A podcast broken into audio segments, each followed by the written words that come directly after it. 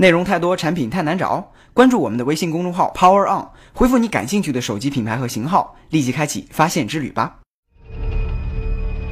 美国宇航局 NASA 发布了一段宇宙级的恢宏视频，以科幻大作的运镜与手法，预告了朱诺号木星探测器将于七月四号抵达木星轨道。朱诺号于一一年八月五号发射升空，项目总耗资十一亿美元，旨在进一步了解木星的结构与形成。朱诺号将会围绕木星三十三周，并将在五千公里的高空掠过它的云顶。而借助 NASA 的缩放技术，传统汽车厂商宾利制作出了一张价值三十三万美元的汽车照。乍看照片，你只能看出这是金门大桥，但是如果对它进行放大、放大再放大，就能依次看见桥上的汽车，看清汽车的设计，看见汽车里面的人，最后看清副驾驶座上的 logo。这张照片的像素达到了五百三十亿，总共是用七十张单独的照片拼接而成。其实没什么意思，我也就看了一百来遍。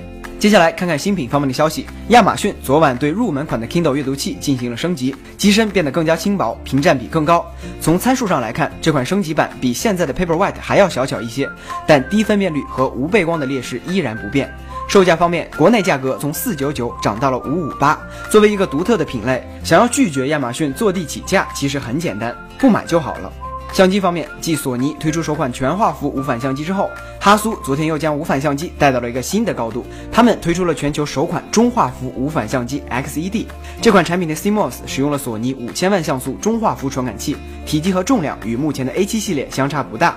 镜头则使用了哈苏自家的 XCD 系列镜头，也可以通过转接环来转接之前的 H 镜头。这款相机的机身售价为八千九百九十五美元，配套的镜头在两千五百美元左右。虽然定价还算良心，但正常人看看就好。顺便可以期待一下索尼大法将它平民化。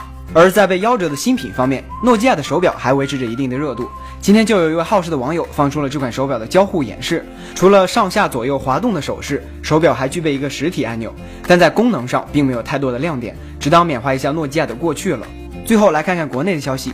小米米家今天发布了一款电助力折叠自行车，它具备四十五公里的续航，可以配合软件进行智能监测，售价则为两千九百九十九元，目前已经开启众筹。值得注意的是，这款电动车没有挡泥板，有效的防止了雨天骑行的漏电情况发生。而针对锤子科技被裸粉告上法庭这一事件，王思聪在微博上转发了相关信息，并表示情怀足以解锁 Bootloader。之后老罗进行了道歉，而且送了王思聪几句祝贺。事件的起因是一位锤子用户因为屏幕上的这些问题起诉了锤子科技。当然，之前老罗和王思聪就有些恩怨。再想想当初老罗给方舟子的回敬，这次的道歉就很没意思，很不老罗了。